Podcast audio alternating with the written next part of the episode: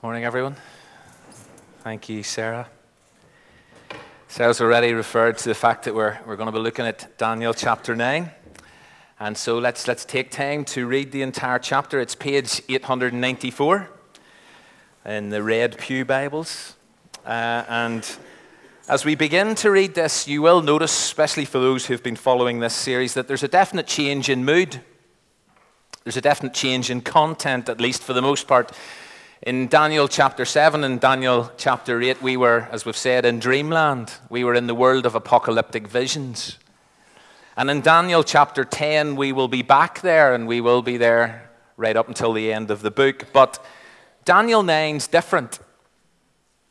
Daniel is engaged in Bible study and prayer, which at one level shouldn't really surprise us because Throughout this entire book, Daniel is characterized as a man of prayer, not only in response to specific situations like when he needs to interpret a king's dream, but we also know that Daniel had an established pattern, an established rhythm of prayer daily. Three times. Every single day, it appears, he got down on his knees. And at the beginning of Daniel chapter 9, he's back in that place. But what's really interesting and relevant is that it's prayer sparked by and prompted by his reading of God's word. As Daniel engages with scripture, he prays in response to that engagement. And if nothing else this morning, other than shame, if nothing else this morning, that, that in itself is a great insight and example to take away.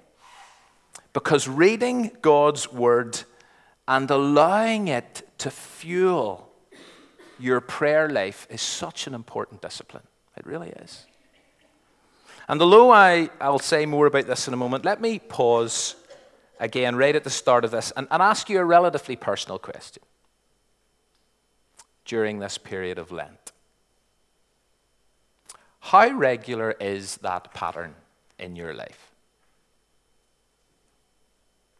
How often this week have you read Scripture and allowed it to stimulate your conversation with God in prayer? Daniel read and prayed. It's just a pattern, part of his daily rhythm. And those holy habits shaped his life and they shaped his witness, and those spiritual disciplines are still essential for Christian discipleship and growth. So let's stand together for the public reading of God's nourishing word.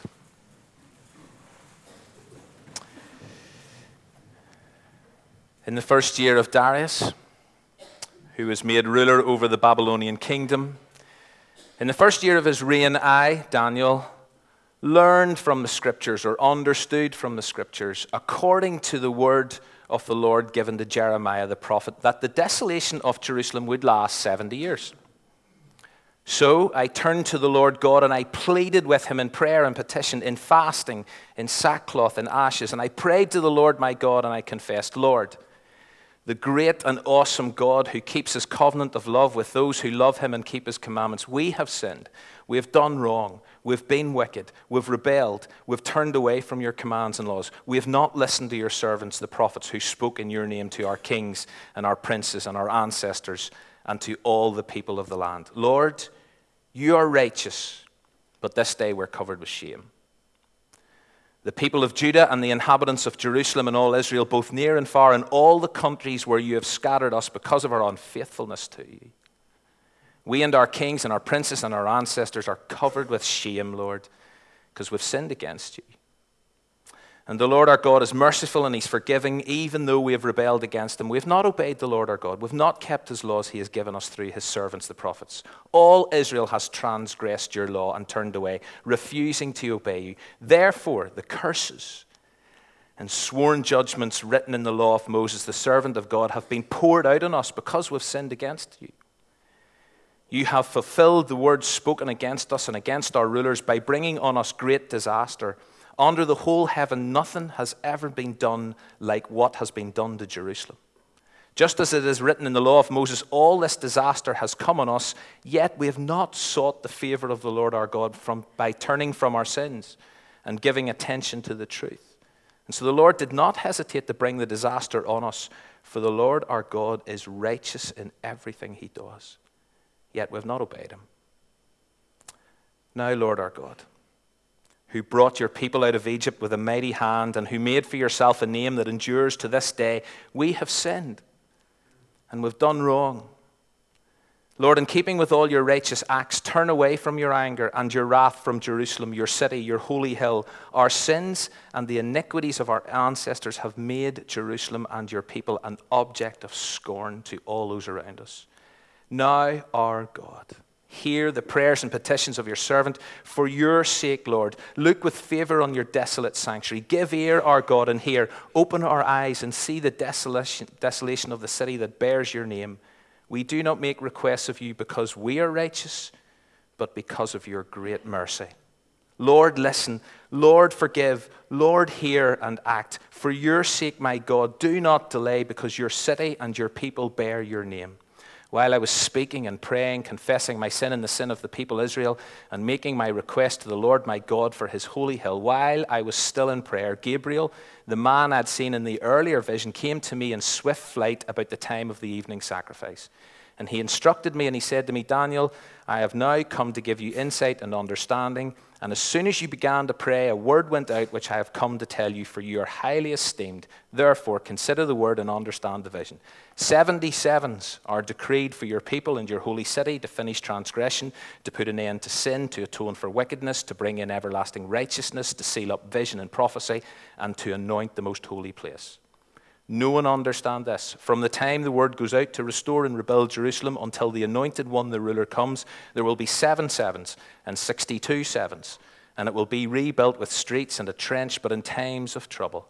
And after the 62 sevens, the anointed one will be put to death and will have nothing.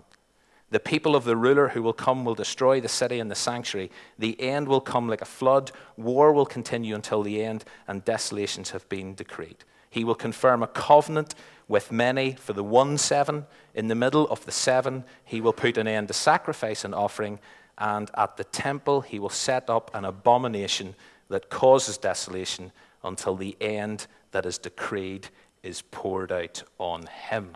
Whew, take a seat. Take a seat, and what I want to do is I want to start at the end. I want to start with those last four verses.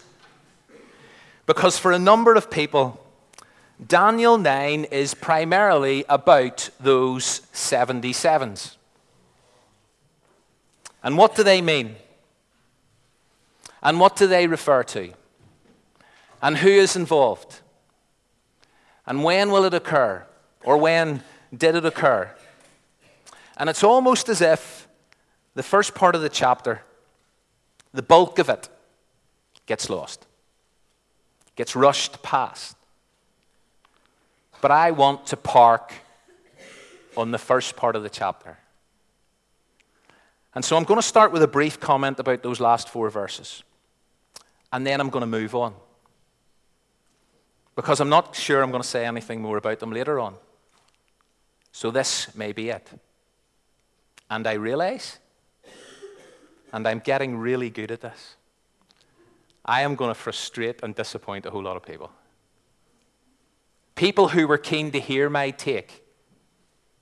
People who, whenever I said I'm going to launch into this series, said, Can't wait till you get to Daniel chapter 9 and I hear what you're going to say about the 77s. So I'm going to frustrate some of you and disappoint you as I am actually doing really good at at the moment. About the seven sevens and the 62 sevens, and the 1 7, so I'm not going there. But in terms of the overall message of Daniel 9, verses 24 to 27, here's the overall message in a nutshell.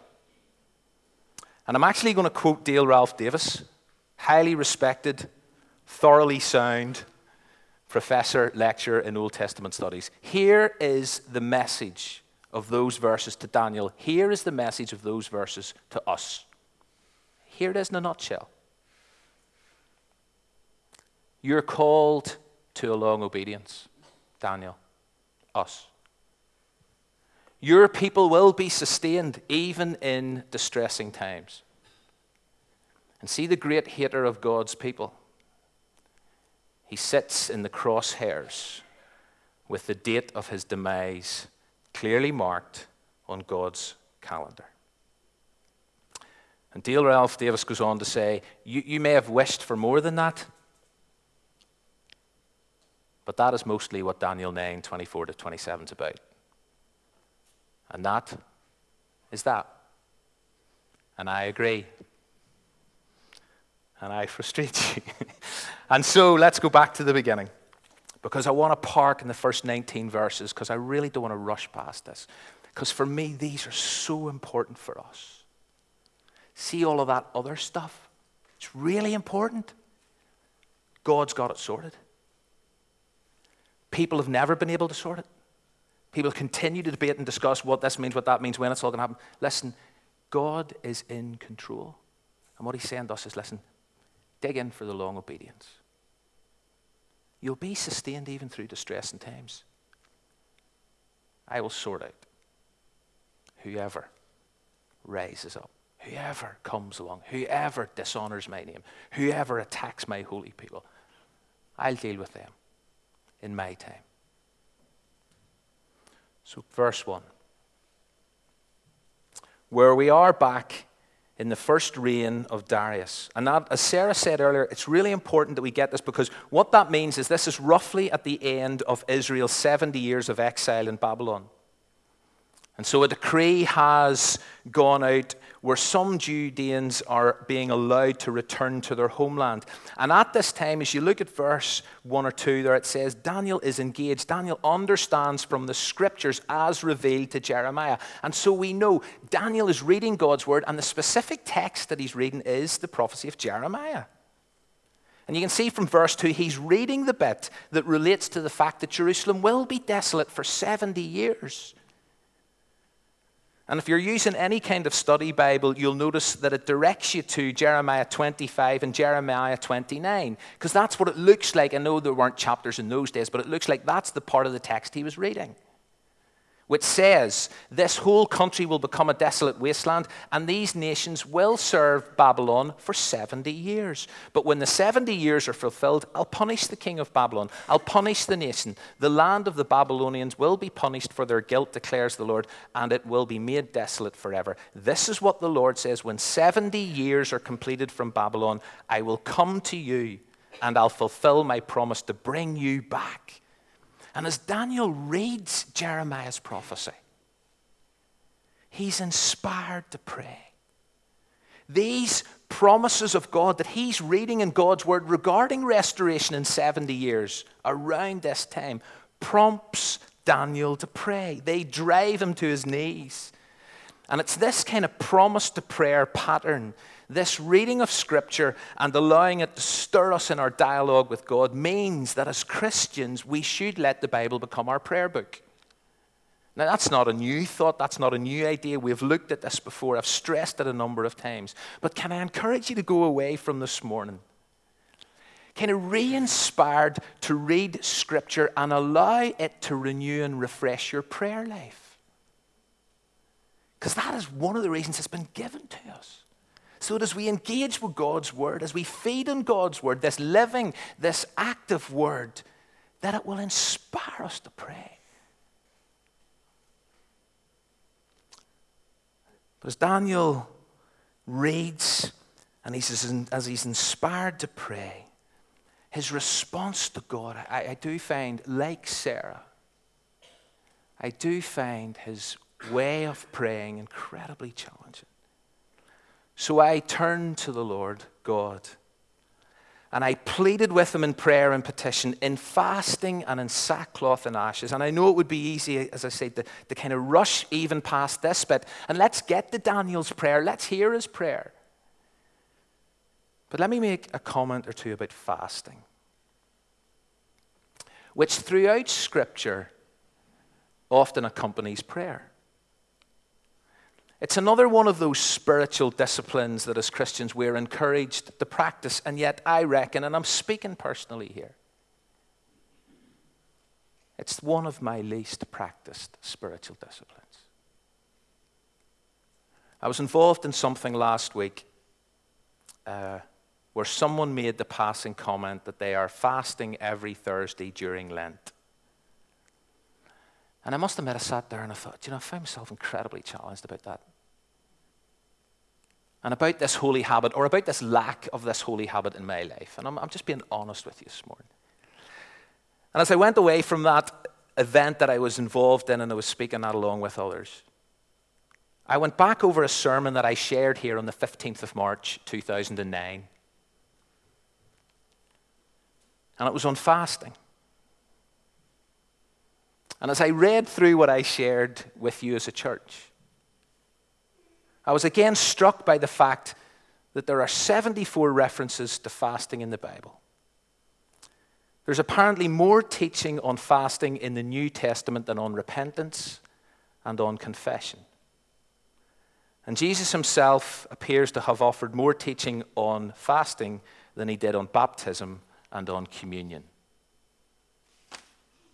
Now, I am not for one minute suggesting fasting is more important than repentance and confession and baptism and communion. And you will hear me say more about that in a moment. But it's an interesting observation and in his infamous so called Sermon on the Mount, Jesus talked about fasting. He talked about it explicitly when he said to his disciples and those listening, When you fast, not if. It's not an optional extra, it's rather a given practice of Christian disciples. And it's a practice that was modeled for us by Jesus. Richard Foster, in his classic book, Celebration of Dis- Discipline, writing about fasting, actually lists the Bible characters who did it, including Moses the lawgiver, David the king, Elijah the prophet, Esther the queen, Daniel the seer, Anna the prophetess, Paul the apostle, and Jesus Christ the incarnate Son. Now, this is obviously not a sermon on fasting. But given what we read in Daniel 9, I wanted to mention it again and I wanted to encourage those of us who are Christians to consider it again if it's not part of your kind of rhythm and routine, or if you are in danger of losing it altogether from your spiritual formation. So, question again When was the last time you fasted and prayed? Fasting humbles us, tests us, teaches us. There are different kinds of fast. There are medical issues to bear in mind, I know, but don't dismiss this practice as it's only for the likes of Anna and Daniel or Jesus. And although we're never commanded to do it, I don't want anybody to go away from here and say, and he said, there is no explicit command in the New Testament to fast. But it's definitely a legitimate and worthwhile biblical practice. I'll maybe come back to it in another six years seven years, I'm still here. Daniel is on his knees and he's fasting. And he's in an attitude of confession. And that's obvious from his apparel. He's in sackcloth and he's in ashes. He's in visible signs of repentance. But although the prayer that then proceeds is by and large a prayer of confession and it's a prayer of petition, don't miss how this prayer starts. Because again, here's a model to embrace and take away and adapt and adopt. Daniel starts with adoration. He begins his prayer by acknowledging who it is he's talking to. Before he proceeds with what he really wants to get to, to what he really wants to get off his chest, Daniel begins with these words of praise and recognition. And it's a model, again, that's often employed in Scripture, even in that prayer of all prayers, the so called Lord's Prayer, really a disciples' prayer, but the so called Lord's Prayer. How does it start? It starts with adoration. Our Father in heaven, hallowed be your name. Your kingdom come, your will be done. That's the starting point. And it's a model that's been used all down through history, even that little simple acronym, ACTS, that some people have used for years in structuring their prayer lives. How does it start with A? With adoration. So look at how Daniel's prayer starts in verse 4. Oh Lord, you are great. You are a great and you're an awesome, another word for that, you're a fearful God. You always fulfill your covenant. You always keep your promises of unfailing love to those who love you and obey your commands. And up front, what Daniel does before he gets to what he wants, before he gets off his chest what he needs to get off his chest, he affirms God's greatness. He affirms God's vastness and power. He affirms his faithfulness, his dependability. He affirms God's love. That's such an important balance to retain in our prayer lives. And as you look at the rest of Daniel's prayer in a little more detail, you actually discover that expressions of praise and adoration are peppered right throughout it. Verse 7, You are righteous, Lord. Even as he's offloading, You're righteous, Lord. Verse 9, O Lord, the Lord our God is merciful and he's forgiven. Praise keeps rising. But from verses 5 to 14, Daniel's solemn and deeply moving prayer of confession spills out. And right from the word go, that there's no ducking anything. There's no downplaying the situation. There's no diluting what is really happening. In verse 5, Daniel names it, and he names it strongly. We've sinned. I hope you got this as I tried to read through it. We've sinned. We've done wrong. We're wicked. We've rebelled. We've turned away. We've not listened. He's nailing it. He's not trying to avoid it. He's not trying to cover anything up. He's not trying to reduce anything or minimize anything. He gets it right out there. And again, it's another amazing example of how we should approach God in prayer and how we should dialogue with God. We should be honest with God. We should be open before God. We should be direct with God. But maybe what is particularly striking here is the inclusive language. Daniel isn't standing pointing any fingers, he includes himself, and I find this humbling and I find this challenging. Because we all know Daniel was a man of prayer. Daniel was such a godly individual. Daniel desired more than anything else for God's honor. And yet here he is saying, We. We. Including myself. We have sinned, we've done wrong. We have been wicked, we have rebelled. And I wonder is there ever a time when I should do this? When, although I may not be directly or personally involved in specific sin or wickedness or rebellion, but I'm part of a community that is. And therefore, I share some of the responsibility. I share some of the responsibility to cry out to God God, forgive us. God, have mercy on us. And Daniel includes himself here. And based on verse 13 of the second half of it, you see and you discern what is Daniel's main, main concern. And what it is, is, is the people's attitude. Because there's no sense of guilt in terms of the people. There is no desire to turn from their sin and turn to God. There's no grief. There's no anxiety. There's no tears. There's no sackcloth. There's no ashes. There's no fasting over their idolatry. There's no exercise in repentance. But it's not an Israel only problem, it's a human thing. Humanity in general is adverse to admitting sin and guilt. Call anyone a sinner today, you will get a negative reaction. But you know what one of the primary marks of a Christian? One of the primary marks of an authentic Christian is that he or she recognizes their sin and laments it, Break, breaks them. Breaks them. So, how's our hearts this morning? I know only God sees them. How's our hearts? Here's a great quote What distinguishes us from the world? It's not that we're less wicked, but that by the grace of God we have learned to see our wickedness for what it is. And that we confess our sins. The church is the only body on earth that confesses sin you're part of a Rotary club, part of a sports club, part of any kind of social club, there's not a lot of confession of sin goes on.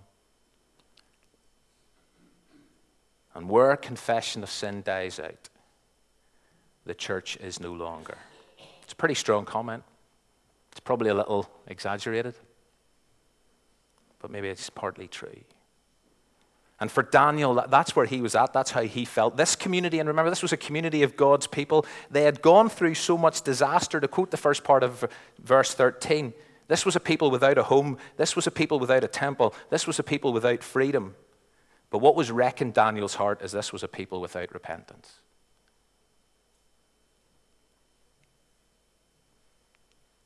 And so he turns from his confession. And he turns to petition. And in verse 15, for five verses, he pleads with God. And he asks God to turn away from his anger, turn away his wrath from Jerusalem. He asks God, please, God, will you hear our prayers? I know we've not listened to you, but will you hear our prayers? But not because any of us deserve this. None of us deserve this. None of us are righteous. But Daniel asks this because of God's great mercy. Verse 18 this is one of the reasons why every time, very often, whenever we pray from the frontier, we finish our prayers. In your mercy, Lord, hear our prayers. In your mercy, Lord. Not because of us, but in your mercy. But look at the last verse of this prayer, verse 19 where it seems to reach almost fever pitch as the prayer sounds staccato like Lord, listen. Lord, forgive. Lord, hear and act. Daniel is desperate for this but then we gain a critical insight into his motivation and his ultimate concern. Look at the last sentence. For your sake, please get this. For your sake, my God, do not delay, because your city and your people bear your name. Daniel effectively appeals to God's reputation because Daniel knows, do you know something? It's God's honor that's at stake here. Daniel hates to see God's reputation rubbished. He hates to see God's name dishonored, and therefore he pleads with God to reverse all of this and to restore his renown and his name. And genuine believers will always and must always have that concern close to their hearts. That is what should, that is what can drive our prayers. When God's people mess up, when God's people's behavior and attitude and words and actions let them down, when they hurt others, when it creates dysfunction and disunity and distress. Yes, it rattles us. It's ultimately God's reputation that suffers. It's God's name that gets dragged through the mud. And so we pray, Oh Lord, restore the honor of your name in that marriage. Restore the honor of your name in that relationship. Restore the honor of your name in that church. Restore the honor of your name in that situation. It's such an important prayer for God's sake. For your sake, God. For your name. And so Daniel's exemplary prayer is over but forever it stands as a blueprint, a layout to guide our praying. And so this morning, as we go from here, I invite each of us to take it to heart and to draw on these lessons. Let Scripture prompt your prayers, adapt the promise to prayer pattern. Consider fasting alongside prayer at times. Don't neglect this other holy habit. Make adoration your starting point in all praying. Lose yourself in wonder, love, and praise. Name and confess sin consistently, regularly, openly. And whatever we ask for, look to and appeal to God's mercy. And seek the reputation of God and the honor of his name in your praying and in your living.